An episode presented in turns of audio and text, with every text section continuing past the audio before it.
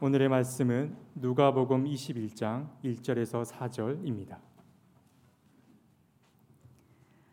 예수께서 눈을 들어 부자들이 헌금계에 헌금 넣는 것을 보시고 또 어떤 가난한 가부가 거기에 랩돈 두 닙을 넣는 것을 보셨다. 그래서 예수께서는 말씀하셨다. 내가 진정으로 너희에게 말한다.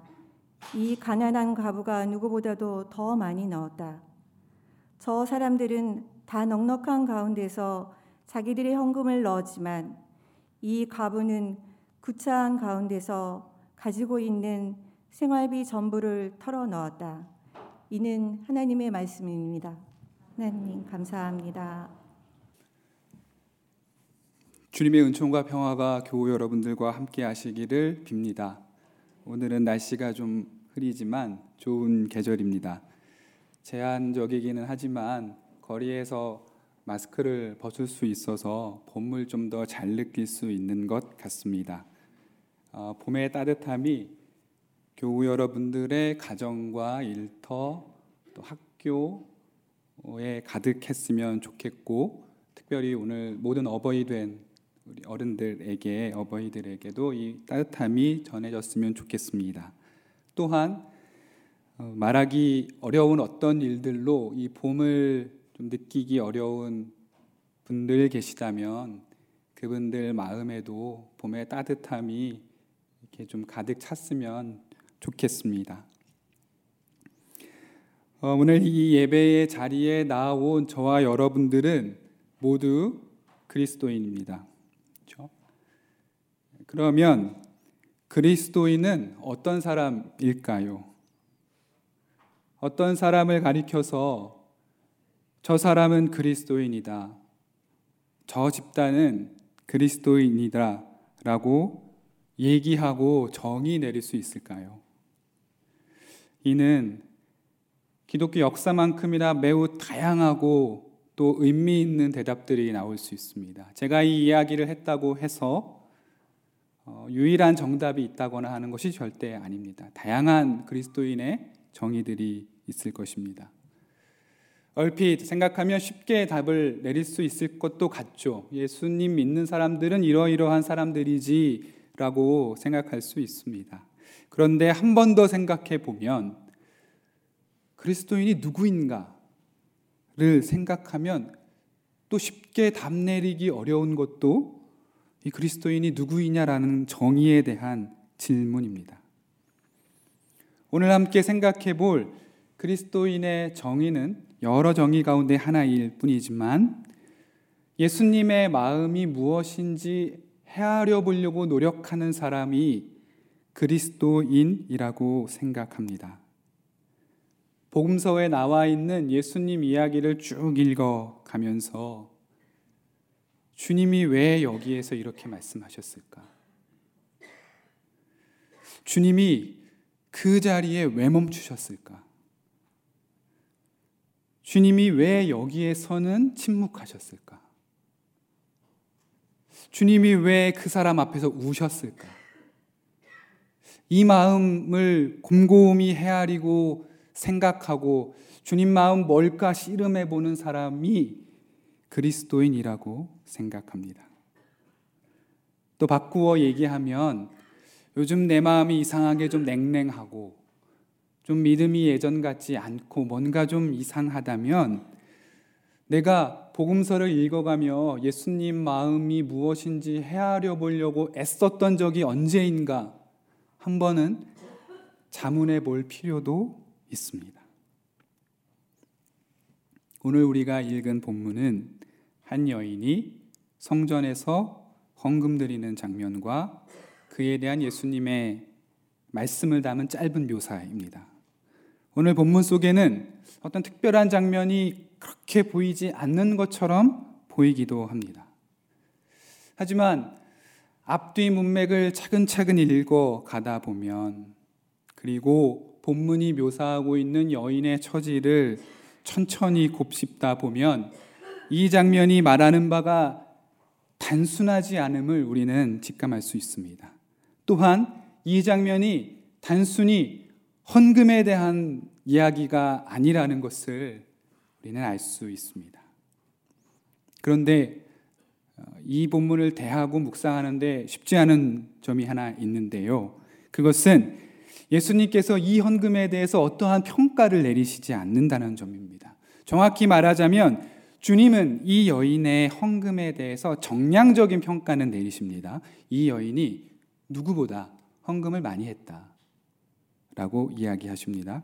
그러나 가치 평가, 그러니까 이 여인의 행위가 옳다, 그르다라고 이야기하지는 않으십니다.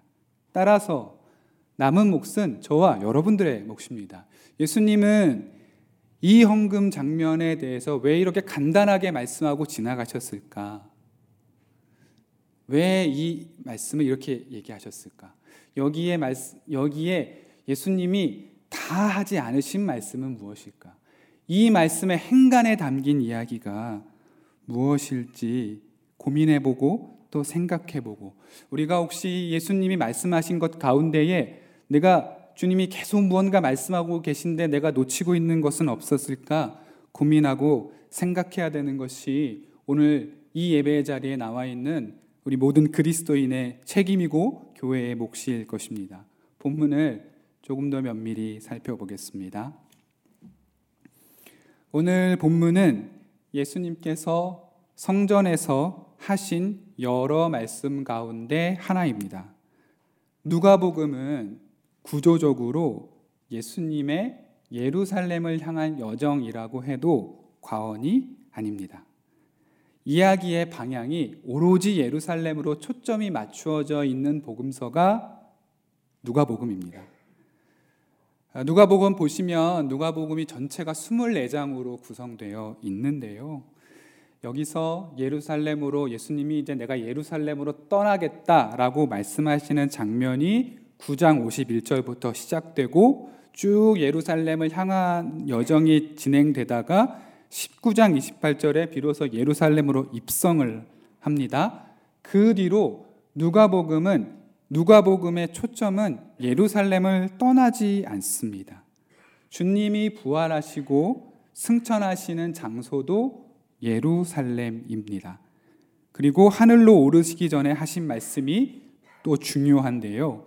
죄사함을 받게 하는 회개가 이곳 예루살렘에서 시작될 것이다 라고 누가복음 24장 47절에서 말씀하십니다.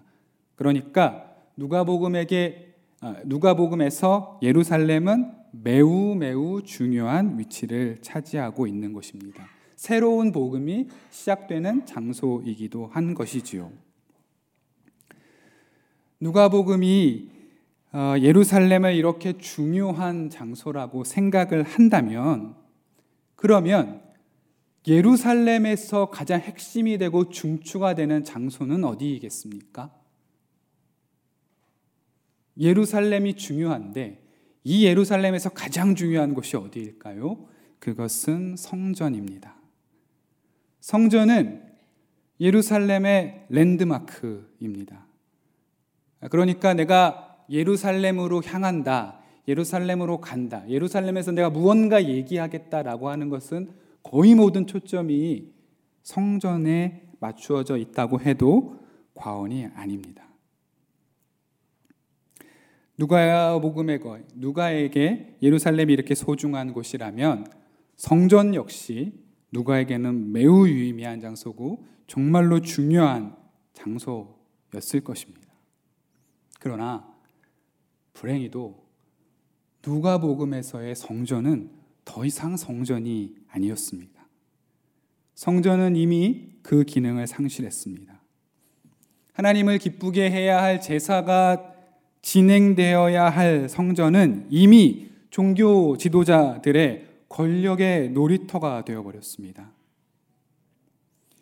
누가복음을 잘 읽다 보시면 누가복음에서 예수님이 성전에 들어가자마자 하신 일이 무엇인지 여러분 알고 계시죠? 성전에서 장사하는 이들을 다 중단시키시고 다 내쫓으셨습니다. 그리고 그 하신 유명한 말씀이 있습니다. 내 집은 기도하는 집인데 너희가 지금 강도의 소굴로 만들었다라고 질책하시는 장면은 누가복음과 예수님이 예루살렘과 성전에 대해서 갖고 계신 마음이 어떤 것인지 보게 하는 매우 유의미한 구절이 아닐 수 없습니다. 성전에 들어가신 예수님은 그때부터 매우 날이 선 이야기를 서슴없이 꺼내집니다. 주님은 당신이 복음을 전할 권리가 누구에게 온 것이 아니라 하늘로부터 왔다고 이야기합니다. 내 권위는 하늘에서 그러니까 하나님으로부터 왔다라고 서슴없이 얘기하십니다. 이 말을 들은 사람들 중에 가장 분노했던 사람이 누구겠습니까? 자신들이 권위가 있다고 생각했었던 종교 지도자들이겠죠. 종교 지도자들의 심기를 매우 매우 건드렸습니다. 또한 성전에서 돈벌이 하는 사람들이 적지 않았던 시대이고 그 돈벌이 하는 사람들 가운데는 권력자들이 많았는데 예수님이 성전에 대해서 주로 무슨 말씀을 하시냐면 이 성전 무너질 거다라고 이야기합니다. 내가 성전을 기반으로 지금 돈을 벌고 있는데 이 성전이 무너질 거라고 얘기하니 이 권위를 가진 사람들의 심기가 어떻겠습니까? 매우 불편하셨겠죠. 예수님은 거침이 없으셨습니다. 그 성전 체계는 물론 그 체계 안에서 부역하고 있었던 모든 사람들을 비판하시고 공격하셨습니다. 생각해 보면 예수님이 이렇게 성전 안에 있는 권력자들을 이렇게 비판하시는데 이렇게 거침없이 비판을 하시는데 예수님이 복음서 안에서 죽지 않고는 못 배겼다라고 생각이 듭니다. 이 정도로 비판하시는데 죽음을 당하지 않은 것이 오히려 이상한 것이겠죠. 현대 사회야 권력을 가진 사람들을 비판을 해도 그렇게까지 하진 않겠죠. 뭐 소송을 할 수도 있고 뭐 법정에 갈 수도 있고 뭐 이런저런 문제가 있겠지만 이 당시 같았으면 이 정도 권력을 비판한 사람은 소리 소문 없이 잡아다가 없애버리는 것이 당대의 권력자들의 일반적인 방식이었음을 생각해 보면 예수님의 이런 거친 비판 다음에 십자가형이 왔다는 것은 어쩌면 자연스러운 귀결이기도 합니다. 그렇다면 여기에서 우리는 한번 진지하게 생각해 보았으면 좋겠습니다. 사실 조금 익숙하기도 하고 어쩌면 좀 당연해서 그렇게 큰 고민 없이 넘겨버리기도 했던 것인데 도대체 예수님은 왜 그렇게 이 성전 권력과 성전의 권력을 가진 사람들을 그렇게 비판하셨을까? 예수님은 이 권력 가진 사람을 한치의 양보도 없이 왜 그렇게 강하게 비판하셨을까? 왜 그렇게 성전에 대해서 부정적이셨을까? 성전은 물론 문제가 있었고 무언가 그 기능을 상실한 지는 이미 오래이지만 성전은 이스라엘 사람들에게 마음의 고향입니다. 성전은 누가에게도 마찬가지이고 이스라엘 백성들에게 성전은 매우 중요한 곳입니다.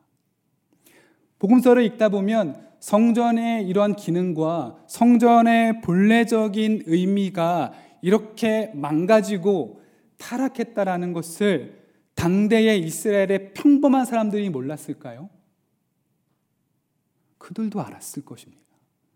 지금 저 제사장들이, 지금 저 성경에 권위 있는 자들이 성전을, 내가 사랑하는 성전을 어떻게 망가뜨리고 있는지 알지만 그거에 대해서 잘 얘기하지 못했을 것입니다. 왜냐하면 성전은 그들의 마음의 고향이기도 했고 또 성전이 그들의 신앙과 생활에 매우 중요한 부분이었기 때문입니다. 또 마찬가지로 예수님은 그 권위를 가진 사람을 왜 그렇게 비판하셨을까요? 서기관들, 바리새인들 왜 그렇게 비판하셨겠습니까? 모든 권력자들과 모든 그 율법의 종교 지도자들, 율법의 전문가들이 다 문제가 있었을까요? 그들이 다 문제였겠습니까? 그들이 다 타락했습니까? 그렇지 않습니다. 우리가 복음서를 읽을 때 마치 바리새인을 본투비 악당으로 생각하는 경향이 있는데 그렇지 않습니다. 존경받는 사람들도 분명 있었을 것입니다. 그런데 왜 주님은 이 권위를 가진 사람들을 그렇게 비판하셨을까요? 또 한 발 양보해서 이렇게 생각해 볼 수도 있습니다. 권위를 가진 사람들이 권위를 좀 부리는 게 그렇게 잘못된 것인가? 라는 생각이죠. 저 종교 지도자들이 율법을 평생 연구한 사람들이 그렇게 연구해서 사람들의 존경도 받고 율법에 대해서 해석도 해주고 제안도 해주고 유권 해석도 해주고 하는 사람들이 이 정도 좀 권위를 가질 수도 있는데 예수님은 왜 거기에 대해서 그렇게 날이 서 계셨을까? 누가 좀 권위를 부리면 그냥 저 사람 또 저러는구나. 그래, 뭐. 저거 하나 있으니까 좀 예, 권위를 부리겠지. 라고 생각하고 그냥 좀 넘어갈 수도 있는데 예수님은 한치의 양보도 없이 이 권력자들의 권력과 권위의식, 허위의식, 성전의 망가진 성전 체계의 시스템을 지속적으로 비판하시고 하다못해 성전이 무너질 거다라고 얘기합니다. 주님이 왜 그렇게 그 부분에 대해서 날이 서 있었을까요? 생각이 복잡하게 엉키는 와중에 누가는 우리에게 매우 중요한 메시지를 하나 던져줍니다. 그 말씀이 오늘 우리가 함께 읽고 들은 본문 바로 직전에 나옵니다. 주님이 서기관 그러니까 아, 율법 학자들, 종교 지도자들에 대해서 이렇게 말씀하십니다. 20장 46절입니다. 율법 학자들을 조심하여라. 그들은 예복을 입고 다니기를 원하고 장터에서 인사받는 것과 회당에서 높은 자리와 잔치에서 윗자리를 좋아한다. 그들은 과부의 가산을 삼키고 남에게 보이려고 길게 기도한다. 그들은 더 엄한 심판을 받을 것이다. 주님께서 율법학자들, 그러니까 당대의 성전에서 부역하던 종교 지도자들을 예외 없이 매섭게 비판하신 이유가 비로소 명확해집니다.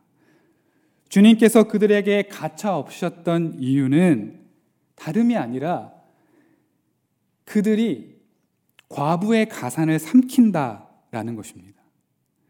예복을 즐겨 입고 장터에서 인사받고 높은 자리와 잔치를 즐기며 이렇게 권위를 즐기는 사람들이 당대의 권위를 갖고 그 당시에 가장 약하고 연약하고 힘없는 사람들의 가산을 삼키고 있다 라고 하시는 겁니다. 그러니까 종교적인 권위를 갖는 것 그 자체가 문제라기보다는 그 권위를 가지고 누군가의 삶을 지금 옥죄고 있다라는 것이죠. 누군가의 삶을 망가뜨리고 있다라는 뜻입니다. 율법을 철저히 지키는 것은 중요하고 소중한 일이지만 그 철저함이 누군가의 삶을 옥죄고 누군가의 삶을 망가뜨리면 그것은 피할 수 없는 죄인 것입니다. 그냥 죄가 아니라 주님의 말씀이십니다. 더 엄한 심판을 받을 것이다. 라는 말입니다. 주님이 말씀하신 것 가운데에 율법학자들이 장터에서 인사받는 것을 좋아한다는 말 또한 의미심장합니다. 장터에서 일하는 사람들이 율법학자가 지나갈 때, 그러니까 율법학자가 뭔가 멋스러운 옷을 입고 이렇게 장터를 거닐 때 인사하는 이유가 뭐겠습니까? 그 종교 성전의 권력자들이 시장을 지나갈 때 상인들이며 거기 모여 있는 사람들이 인사하는 이유가 뭐겠습니까? 그냥 율법학자 지나가니까 안녕하세요. 오늘 좋은 날입니다. 뭐 이렇게 인사하는 거를 하고 그렇게 인사받는 것을 즐겨하는 것일까요? 아니겠죠. 그들은 시장에서 그 상인들의 이윤이 그 이윤 가운데 상당수가 그 율법 학자들을 비롯한 종교의 권력자들에게 흘러간다는 말이 아니겠습니까? 시장에서 인사받는다라는 것. 우리 사회도 그 영화나 옛날 그런 거 보면은 그거 나오지 않습니까? 시장에서 시장께 막 지나가면서 이렇게 그 사람들이 그냥 인사받고 지나가나요? 그렇지 않죠. 시장 안에서 일어나는 불법적인 일들이 있는 것입니다. 조금 더 성서 본문을 연구해 볼 필요가 있지만 예수님께서 성전에 들어가자마자 상인들의 상인 행위를 중단시키셨던 것은 물론 성전에서 물건을 주고받는 그 행위를 엄하게 문책하시고 질책하시려는 뜻도 있겠지만 한편으로는 이 성전 안에서 일어나는 이 부정의 고리를 일시적으로 중단시킨 것일 수도 있습니다. 상인들이 자기의 이윤 가운데 상당수를 종교 권력자들에게 내게 되면은 어떻게 되죠? 물건 값을 올리게 될 겁니다. 물건 값을 올리게 되면 누가 어렵습니까? 가난한 사람들이 어렵습니다. 그러니까 어쩌면 이 성전에서 물건 사고 파는 행위를 일단 중지시킨 것은 이 행위를 멈추게 하신 것이고 또 이 행위를 통하여서 이윤을 부당하게 축적하려고 하는 권력자들의 권력 행위를 중단시킨 것일 수도 있음을 우리 복음서를 보면 알 수 있습니다. 따라서 오늘 우리가 읽은 과부에 대한 본문은 이와 같은 맥락을 염두에 두고 살피는 것이 먼저입니다. 잘못된 성전 체계와 그 내부의 부역자들인 종교 지도자들의 형태를 강력하게 비판하시는 말씀이 오늘 본문과 이어지고 있는 것입니다. 따라서 가난한 과부의 헌금을 하는 장면은 이러한 맥락에서 보면 매우 드라마틱한 면이 있습니다. 주님은 종교 지도자들을 권위의식이 저 혼자 만족하는 데 그친 것이 아니라 그 사회에 가장 연약하고 힘없는 자들의 숨통을 쥐고 흔드는 것을 강도 높게 비판하시는 와중에 이 과부가 지금 성전으로 나와 헌금하고 있는 장면이 이어지고 있는 것입니다. 따라서 성전 체계에 대한 비판과 율법학자들에 대한 엄한 문책 그 다음에 이 헌금 장면이 그대로 이어지고 있는 것입니다. 오늘 이야기의 밑그림을 다시 한번 생각해 보겠습니다. 이야기의 시작은 20장 45절부터 시작되는데요. 누가복음은 모든 백성이 듣고 있는 가운데 예수께서 자기 제자들에게 말씀하셨다라고 이야기합니다. 그러니까 지금 이 이야기가 어떤 골방에서 일어나는 이야기라거나 아니면 예수님과 제자들이 따로 어디 모여 있는 곳에서 이야기하는 데는 장면이 아니라 성전에서 사람들의 왕래가 많은 곳에서 지금 공개적으로 일어나고 있다는 겁니다. 실제로 헌금함이 있었다는 것을 살펴보면 헌금함이 어디 구석에 있는 것이 아니라 왕래가 많은 곳에 어, 있다는 것을 감안할 때 이 이야기가 지금 사람들의 왕래가 매우 많은 곳에서 공개적으로 이야기하고 있고 공개적으로 그 성전 체계에 대한 비판이 일어나고 있음을 우리는 알 수 있습니다. 주님께서 제자들에게 또 모임 많은 무리들에게 말씀하시던 와중에 어느 남루한 차림의 여인이 힘겹게 나아옵니다. 그 여인이 간절한 모습으로 헌금함 앞에 섰습니다. 그리고 이 여인이 자기 주머니에 있던 랩돈 두 닙을 헌금함에 넣었습니다. 이 여인이 어떤 마음으로 어떻게 헌금했는지는 알 수 없지만 주님의 말씀을 보면 그 여인이 그렇게 가볍게 넣은 것이 아님을 알 수 있는데요. 헌금함에 헌금을 넣자마자 예수님께서 이렇게 말씀하십니다.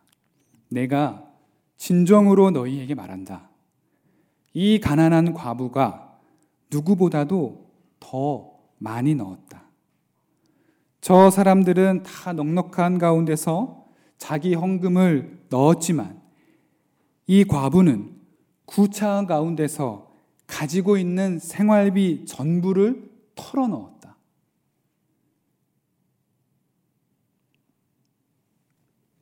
헌금을 그냥 넣은 것이 아니라 주님은 가지고 있는 생활비 전부를 털어 넣었다라고 이야기하고 있습니다. 지금까지 이야기를 토대로 생각을 한다면 헌금한 여인에 대한 주님의 평가가 단지 이 헌금의 행위에 대한 이야기라든지 아니면 이 여인처럼 자기 전 재산을 드릴 만큼 헌신해야 된다든지 라는 것의 이야기에 초점이 있지 않다는 것을 우리는 이미 신앙적인 직감으로 알 수 있으리라 생각합니다. 따라서 본문을 진지하게 대한다면 과부의 헌금 행위에 대한 말씀에 앞서서 이런 이러한 과부의 가산을 삼키는 저 종교 지도자들의 그 야만적인 욕심에 대한 신랄한 비평임을 우리는 이 본문을 통해서 알 수 있습니다. 그러니까 이 과부의 행위 안에 이 행위를 보며 주님이 마음속에 있는 그 분노, 성전 체계에 대한 분노, 이러한 가난의 가난한 과부의 가삼까지 삼키는 이 권력에 대한 분노가 분명히 스며들어 있는 것입니다. 어떤 신약학자는 이 과부가 곧 무너질 성전에 헌금하는 것을 보고 이 성전 체계, 그러니까 제 기능을 완전히 다한 성전 체계가 마지막 그 과부의 고혈까지 빼먹게 되는 이 성전 체계에 대한 강력한 비판이라고 이 본문을 설명하고 있는데요. 매우 일리 있는 주장입니다. 정리하자면 하나님을 섬기고 이웃을 또 돌봐야 하고 또 율법 조항 속에서 여러 차례 등장한 그 구문 무엇입니까? 율법의 아주 핵심이 되는 구문 무엇입니까? 고아와 과부를 멸시하지 말라라고 하는 율법의 아주 핵심적인 조항을 제대로 지키지 않는 성전 체계에 대한 비판과 율법학자 그리고 종교 지도자들의 강력한 분노가 바로 실제로 이 여인의 헌금을 토대로 펼쳐지고 있는 것입니다. 이제 우리는 가난한 과부의 헌금이나 또 헌신에 대한 표본으로 이 본문을 읽는 것이 이미 아니라는 것을 알고 있고 또 종교 지도자들의 위선, 특히 고아와 과부를 돌봐야 된다는 이 율법의 근간을 스스로 무너뜨린 율법학자들에 대한 주님의 그 마음이 이 본문 안에 스며져 있다라는 것을 우리는 알 수 있습니다. 주님이 얼마나 분노하셨는지 또 주님이 얼마나 이 장면을 안타까워하고 있었는지를 우리는 누가복음 본문을 통해 볼 수 있습니다. 누군가의 종교적인 권위가 혹은 어떤 종교적인 체계가 누군가의 삶을 이렇게 옥죄고 삶의 자유를 앗아간다면 그것은 더 이상 복음도 아니고 신앙도 아닐 것입니다. 그리고 그것은 더 이상 교회도 아닐 것입니다. 누가복음의 성전이 더 이상 성전이 아니었듯이 말입니다.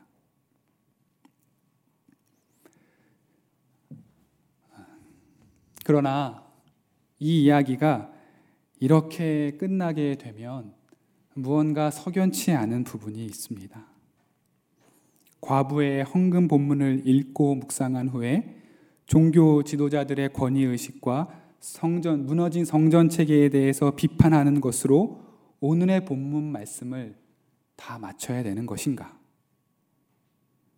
그렇다면 오늘 본문 속에 이 여인은 그저 성전 체계를 비판하고 종교 지도자들의 악행을 고발하기 위한 일종의 문학적 장치인가? 이 여인의 이야기가 예수님의 어떤 그 성전 체계를 비판하기 위한 그 주장을 뒷받침하기 위한 그저 근거 구절인가? 그렇지 않을 것입니다. 예수님은 누구보다 가난한 사람들에게 마음 주셨습니다. 예수님은 누구보다 이 가난하고 약하고 병든 사람에게 마음을 주셨습니다. 주님이 과부를 대하는 마음이 얼마나 소중했는지는 우리가 복음서를 통해서 알고 있습니다. 그 말은 바꾸어 얘기하면 과부의 헌금 행위를 단지 종교 지도자의 허례허식을 폭로하고 고발하기 위한 하나의 장치로 여기시는 분이 우리 주님은 아니십니다. 따라서 우리는 이 여인에 대해 예수님께서 하신 말씀을 다시 한번 헤아려 보았으면 좋겠습니다. 아까 서두에 그리스도인이 누구냐 라고 했을 때 예수님이 왜 여기서 이렇게 말씀하셨을까 진지하게 묻고 씨름하는 사람이 그리스도인이라고 하였습니다. 그렇다면 과부의 이 말에 대한 과부의 헌금행위에 대한 이 주님의 말씀 속에 주님의 마음이 어떤 것이 담겨 있는지 우리가 놓치는 것은 있지 않은지 한번 살펴야 할 것입니다. 다시 한번 이 말씀을 한번 생각해 보죠. 이 여인은 가난합니다. 또 과부입니다. 당시 사회에서 과부는 가장 약한 존재, 사회적으로 가장 낮은 존재, 취약한 계층이었습니다. 그런데 이 여인이 두 랩돈을 헌금했습니다. 우리 돈으로 환산하면 뭐 환산에 대한 다양한 정의가 있겠으나 뭐 몇 천 원 정도 되는 그러니까 좀 푼돈이었던 것 같습니다. 그 푼돈을 냈는데 예수님은 딱 말씀하십니다. 이 돈이 이 여인의 생활비 전부다. 그리고 가장 많이 했다. 다른 사람들은 부유한 중에 얼마씩 했지만 이 여인은 자기 재산, 자기 생활비 전부를 다 드렸다라고 이야기합니다. 생활비 전체라는 것입니다. 이 여인은 가난합니다. 다시 말씀드리지만 주님께서 이 말씀을 하신 것은 이 여인의 어떤 헌금 행위들을 장려하고 이렇게 하자고 하신 말씀이 아닙니다. 마찬가지로 이 여인을 단지 성경, 성전 어떤 체계에 대해서 비판하기 위한 문학적이고 수사적인 레토릭만으로 쓰인 것도 아닙니다. 이 여인의 믿음은 큽니다. 이 여인의 믿음은 여기 계신 누구보다도 더 클지 모릅니다. 그러면 주님은 왜 이렇게 말씀하셨을까요? 가난한 과부가 자신의 생활비 전체를 넣었다고 왜 이렇게 말씀하셨을까? 이 본문 속의 여인의 이야기가 율법의 참된 의미를 훼손하고 그 종교 지도자들을 엄히 문책하는데 분명히 있다고 보면서 동시에 왜 이렇게 말씀하셨을까를 생각해 봐야 합니다. 자, 이 이야기의 방향이 어디에 있습니까? 예수님이 지금 이 여인에 대한 이야기를 누구에게 하고 있습니까? 다시 한번 생각해 보겠습니다. 성전에서 사람들이 왕래가 많은 곳에서 주님이 자기 제자들과 자기 말씀을 들으러 모인 사람들에게 지금 이 이야기를 하고 있습니다. 그 이야기 중에는 성전 체계와 율법학자들에 대한 날선 비판이 있습니다. 그 비판을 하던 와중에 한 여인이 와서 자기 전 재산을 그 가난한 여인이 자기 생활비 전체를 다 드렸습니다. 지금 이 이야기를 그리고 예수님이 모인 사람들에게 하고 있습니다. 예수님의 이 말씀 속에 담긴 의미가 무엇이겠습니까? 다시 한번 생각해 보시죠. 성전 체계에 대해서 비판하셨습니다. 한 여인이 와서 가난한 여인이 헌금했습니다. 그리고 그 여인에 대해서 여기 모여 있는 사람들에게 이 여인이 지금 생활비 전체를 다 헌금했다. 가장 많이 헌금했다. 전 재산을 다 털어 넣었다. 이 가난한 여인이 지금 생활비 다 드렸다. 라고 제자들에게 얘기하고 있습니다. 무엇이 이 말 안에 숨겨 있겠습니까?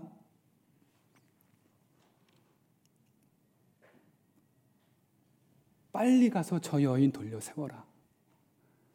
빨리 가서 저 여인 돌려 세워서 오늘 먹을 것 좀 있냐? 빨리 가서 저 여인 돌려 세워서 오늘 생활비는 있느냐? 빨리 가서 저 여인 돌려 세운 다음에 혹시 아픈 데 있으신지, 혹시 건사해야 될 아이가 있는지, 할 일은 있는지, 지금 생활비 다 바쳐서 빈털터리인데 오늘 좀 갖고 갈 돈은 있는지, 라고 누군가 달려가서 물어야 되는 거 아니겠습니까? 주님이 성전 체계에 대해서 비판하면서 이 과부에 대한 이야기를 하는데 그 이야기를 듣고 있는 제자들은 아무런 행동도 하지 않습니다.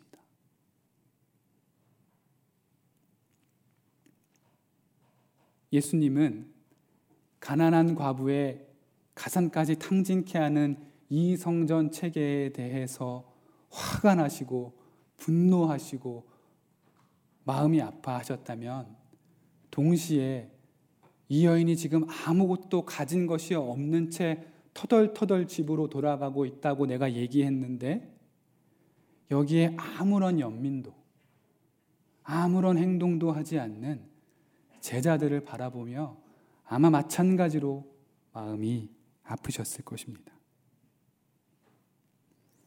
이것이 예수님의 마음을 헤아릴 줄 아는 그리스도인이라면 그리고 교회라면 결코 놓지 말아야 할 주님의 마음입니다.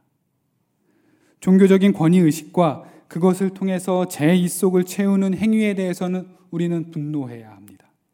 누군가가 영적 권위를 명목 삼아 타자의 삶을 옥죄고 망가뜨리고 있다면 우리는 거기에 단호하게 맞서야 합니다. 동시에 우리는 혹시 내가 가진 어떤 종교적 권위, 경험, 역사가 다른 사람들을 함부로 평가하고 있는 것은 아닌지, 우리 교회 공동체가 공동체의 룰이라고 얘기하면서 누군가의 삶을 함부로 평가하고 있는 것은 아닌지 우리는 늘 자문해야 합니다. 그리고 동시에 오늘 힘겨워하는 사람이 이 예배당에 왔다 돌아갈 때 그 사람 돌려세워서 요즘 좀 괜찮냐고 물어봐야 되는 것입니다. 저분 최근에 힘든 일 겪었는데 밥은 잘 먹고 다니냐고. 병원은 잘 다니고 있냐라고 물어봐야 되는 것입니다. 교회의 역할은 이 두 가지가 모두 중요합니다. 힘에 겨운 이들이 오늘 살아갈 힘이 있는지 교회는 그리고 그리스도인은 물어야 합니다. 이것이 이 헌금 얘기에 대한 이 가난한 여인에 대한 마음을 보시며 말씀하신 주님의 마음을 헤아리는 한 가지 길일 것입니다. 이것이 우리가 챙겨야 될 그리스도인의 책무이고 교회가 마땅히 해야 할 일일 것입니다. 주신 말씀 기억하고 하며 함께 기도하겠습니다. 주님, 가난한 과부의 가산을 삼키는 종교 권력과 성전 체계를 보시며 얼마나 화가 나셨습니까? 그리고 동시에 그 여인이 터덜터덜 집으로 돌아가는데 아무도 한 명 나서지 않아 그 여인을 돌려 세워 돌아갈 차비는 있냐고 묻지 않는 제자들을 보며 또 얼마나 마음 아파하셨습니까? 우리 교회가 권력을 멀리하고 힘겨운 일 당한 사람들에게 삶을 함께하고 물어볼 줄 아는 그런 그리스도인, 그런 교회가 되게 도와주십시오. 예수님 이름으로 기도합니다. 아멘.